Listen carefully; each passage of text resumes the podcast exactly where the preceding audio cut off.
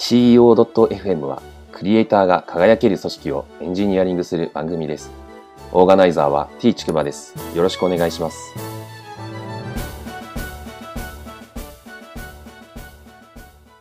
COFM 第8回目です、えー8回目ということで、今日はフィボナッチ数列の回ということで、お祝いをしたいと思います。おめでとうございます。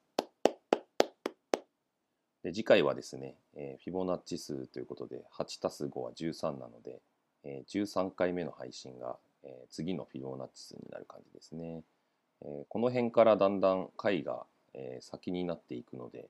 えちょっとご褒美もですね、ただの拍手だけじゃなくて、もう少し、えまともなものにしたいなっていうふうに感じてます。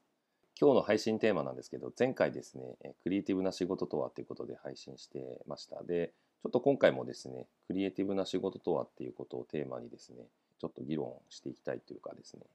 問題提起をしたいなというふうに思っています。前回はですね、クリエイティブな仕事を専門性の範囲で裁量が保障されていることっていうふうに定義をしました。今回はですね、そもそも専門性って何ぞやっていう話ですね。ま、ちょっとそこを深掘りしたいなっていうふうに思ってます。で特定の分野についてのみ深く関わっている様っていうふうにですね、えー辞書とかを見ると書いてあります。またあの高度な知識や経験を要求されることまたはその度合いっていうふうにも書いてます。で、まあ、専門性っていうのはですねまあ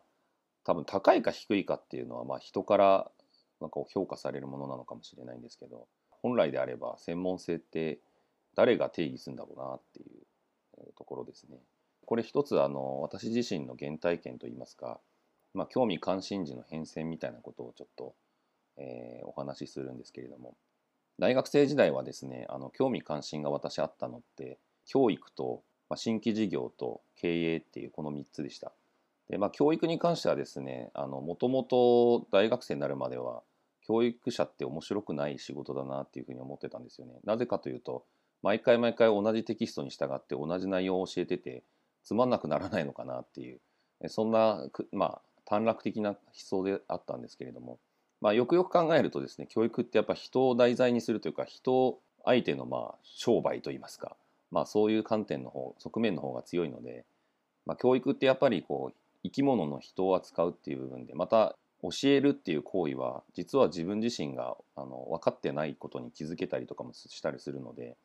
まあ、教えるっていう行為と教えられる行為っていうのはまなんか表裏一体だなっていうふうに感じるようになってですね、まあ、それで大学生時代は教育に関して興味関心を持つようになりました。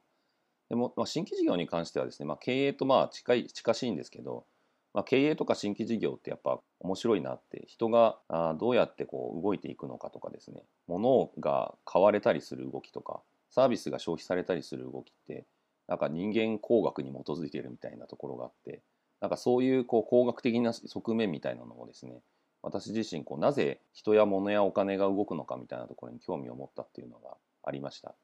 えーとまあ、あのそこからですねあの紆余曲折あってエンジニアになるわけですけどもエンジニアになった時はですね、まあ、まずあのエンジニアリングについて何も知らないんで、まあ、エンジニアリングについてこう勉強しなきゃっていうところで、まあ、まずはこの専門性を高めようということであの頑張ってやってました。でもう一つはですねあの、まあ、プロダクトですね。このプロダクトを、まあ、より良くするっていうためにですねこの技術をまあ手段として使うわけですけど、まあ、このプロダクトそのものに対する興味関心みたいなものをですねあの思うようになりました。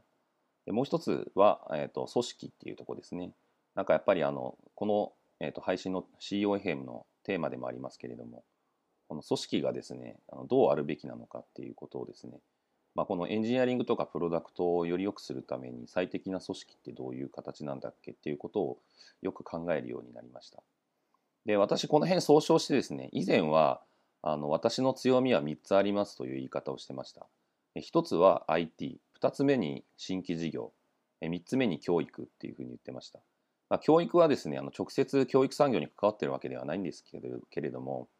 あの人に教えたりするとかですねまあ、上司として部下のこう指導するみたいなあのそういう観点でもですねあの教育っていうのは広い意味でこう発揮ができるというところで、まあ、私自身の興味関心事とか専門性みたいなところってこの IT 新規事業教育っていうこの3つだなっていうふうに、自己分析をしてました。で今現在はですねまさにこの CEOFM のテーマにもなってますけれども、まあ、組織クリエイティブエンジニアリングってこの3つがですね、まあ、私自身のまあ専門性といいますか一番興味関心が高いところまたあの今後コミットしていきたいなっていうふうに思っているところでもあります。でこのようにですね私自身の原体験といいますか、まあ、興味関心事またあの専門性の変遷みたいなのをですね捉えた時に結構変わっていくものだなっていうふうに思いました。かつですね専門性があるかどうかっていうか、まあ、専門性がを、まあ、定義をするっていうことは実はその、まあ、仕事なり何なりに従事する人個人に委ねられていて、まあ、それをだどう定義するかとかですねどういうふうに歌うかっていうのは個人が考えるべきことであって、まあ、またなんかそれをこういろいろと実践を繰り返していく中であの変わってっていいものなんだなっていうのをすごく感じました。でこれは裏を返すとですねなんか組織とか他の誰かがあなたの専門性はここだよねっていうふうにオーソライズするものではないなっていう、まあ、自分自身で決めるものであって人にこうなんか認めてもらうものとはちょっと異質なのかなっていうふうに私自身は思っています。まあその専門性が高いか低いかっていう評価自体はですね周りの人にしてもらうにしてもですね、まあ、実際その専門性が低いとある A さんが思ってても例えばその B さんにとってみればですねその専門性はすごくあの大切だっていうふうに感じることもあって、まあ、価値が高いか低いかみたいなところはなんか結局評価する人によって変わるっていう、まあ、これなんか芸術品をですねあのねね値段付けするのとちょっとプロセス的に似てるのかもしれないですけどなんか例えばピカソの絵がですねぐっちゃぐちゃじゃんって言ってあの二足三門で買おうとする人もいれば、まあ、あれに価値を見出して高い金を払うっていう人もいるわけで、まあ、結局その価値をですねどう定義するか評価するかみたいなのは、まあ、評価する側に委ねられてるってことなんですよね。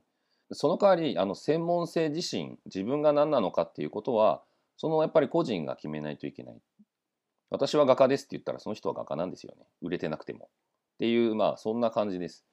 まあこれ私自身ですね、あの思ったのは、なんか多様性が今増す時代にあって、まあ、誰一人としてですね、同じキャリアを歩む人っていないんですよね。全くあの人と同じキャリアですみたいな話ってなんか、まあ、そうそう起きないっていう。で、まあこの意味でですね、私は広い意味で解釈して、まあ、本当にですね専門性がない人っていうのは果たしているんだろうかという問いをですね投げかけたいなというふうに思いました裏を返せば専門性がない人って実際そんなにいないんじゃないかなっていうふうに思ってますなのであの誰しもがですねあのクリ、まあ、人間に生まれてれば誰しもがそのクリエイター、まあ、クリエイティブな仕事に従事できる可能性を秘めていると言えるわけですね。で私自身これは一つの今日の配信の結論にしたいんですけど、まあ、余談としてはですねあの私トライセクターリーダーっていう考え方結構好きで、まあ、これ本来はあの民間と公共と非営利だ組織この3つのセクターですね。の、まあ、垣根を越えて活躍するリーダーのことを指すんですけれども。こういうリーダーが今求められていると言われます。であの民間のですね杉並区だったかな？の校長にななんか民間出身の初の校長になった藤原和弘さんっていう人がなんか三角形クレジット理論っていうのを提唱していて、まあ、これ何かっていうとですねあの個人のキャリアをできるだけこう離れた三角形で100人に1人の専門性を身につけなさいと。あの一郎や松井みたいなですねあの100万人に1人の逸材になるっていうのを一つの分野でやろうとすると大変なんだけど3つのそのすごく離れた分野で100人に1人になればその100人に1人が3つ集まって掛け算になって100分の 1×100 分の 1×100 分の1で、まあ、100万人に1人の存在になれるっていう、まあ、そういうことを言われてるんですね。でこの話すごく私自身も共感します。まあ、結局は一人として同じキャリアを歩む人がいないっていう意味でこの専門性もですねまあいろんな専門性をこう作っていった人っていうのは最終的にその人にしかない、まあ、オンリーワンになれるという側面があるので、まあ、こういうですねクリエイティブな作り方っていうのもですね、まあ、あの個人のキャリアとして見た時にあるしまたあの組織にオーソライズされたものをですねいやいやながらやるっていうのは本当の意味での専門性じゃないのかなっていうふうにも思うので、まあ、まずはですね自分主体であの私はこの専門家ですっていうふうに高らかに宣言するっていうのがですね実はあの個人としてあの求められてる役割なんじゃないかなっていうふうにあの感じています。8回目の配信は以上です。以上 CEOFM でした。ハッシュタグは CEOFM です。感想、ご意見などあれば、Twitter アカウント t ちくばまで